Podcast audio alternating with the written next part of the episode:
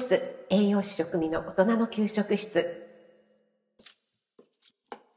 おはようございます。いつも聞いてくださってありがとうございます。初めて聞いてくださった方もありがとうございます。インスタ、ツイッター、ホームページも開設してますのでそちらの方もどうぞよろしくお願いします。はい今日はアラフィフ世代食べにくいぐらいがちょうどいいということでお話ししたいと思います。これは最近の話というわけではありませんけども世の中には食べやすいもの柔らかいものが本当にたくさんありますよね。コンビニスイーツでも本当に柔らかいものがふわふわのものがね多いですしサラダチキンとかファミチキとかあとはお豆腐でできたバーなんていうのもありますよね。もう手を汚さずに手軽にね食べられる骨もないというのはねとってもいいと思うんですけどもアラフィフ世代やそれ以上の方はお口の筋肉を鍛えるよく噛むということも大切なんじゃないかなと思います。オーラルフレイルなんていう言葉もありますけどもこうむせずにね飲み込んだりとか滑舌よくおしゃべりできるっていうのも舌の筋肉のおかげなんですよね。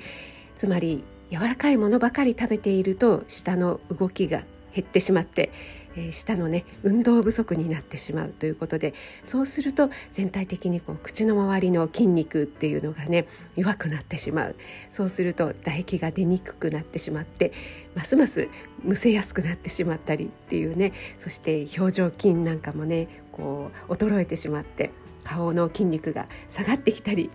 えー、怖いですよね。特にコロナ禍で長らくマスク生活をしておりますのでこの表情筋がね見えにくいということもあって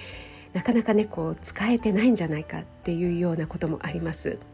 いくつになっても食べたいものを口から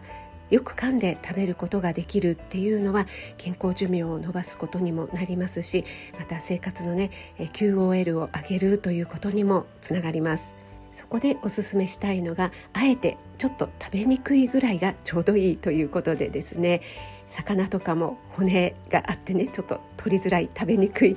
というぐらいが、えー、食べ過ぎ防止にもなりますしね。そして噛み応えのあるもの例えばセロリなんかはシャキシャキしていてよく噛みますよね。こちらはあえて細かく切るのではなくて乱切りぐらいに大きく切ってよく噛んで食べるということだったりあと例えば鶏肉ですね。鶏肉は骨付きのものをかぶりついてみるとかですね。そういったことで表情筋や下の筋肉を鍛えることにもつながります。そして私はサラダによくナッツを砕いて散らしたりなんかするんですけどもこちらもですねやはりこうカリカリとしたよく噛むということと噛み応えアップしますので食感も楽しめますよね。最近ちょっとむせやすくなってきたなと思い始めたら表情筋下の筋肉が衰えているサインかもしれません。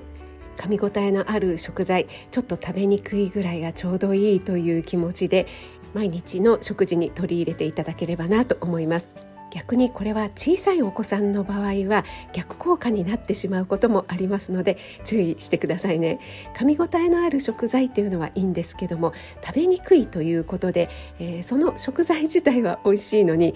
食べにくいということで嫌いになってしまうもう食べたいという気にならなくなってしまうということがありますので小さいお子さん幼稚園ぐらいですかねそれぐらいのお子さんには特に注意してください。はいということで今日はアラフィフ世代はちょっと食べにくいぐらいがちょうどいいというお話をさせていただきました。今日も素敵な一日となりますように気をつけていってらっしゃい。